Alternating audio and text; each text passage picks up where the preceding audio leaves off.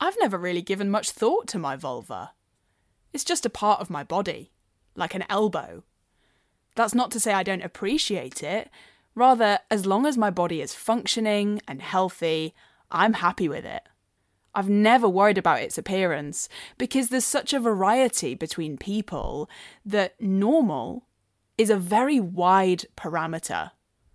It's certainly normal for me, and I'm perfectly happy with it. It's sad to think that some people don't feel this way, and I hope that they are one day able to find peace with their body. I actually think variety is one of the best parts of life.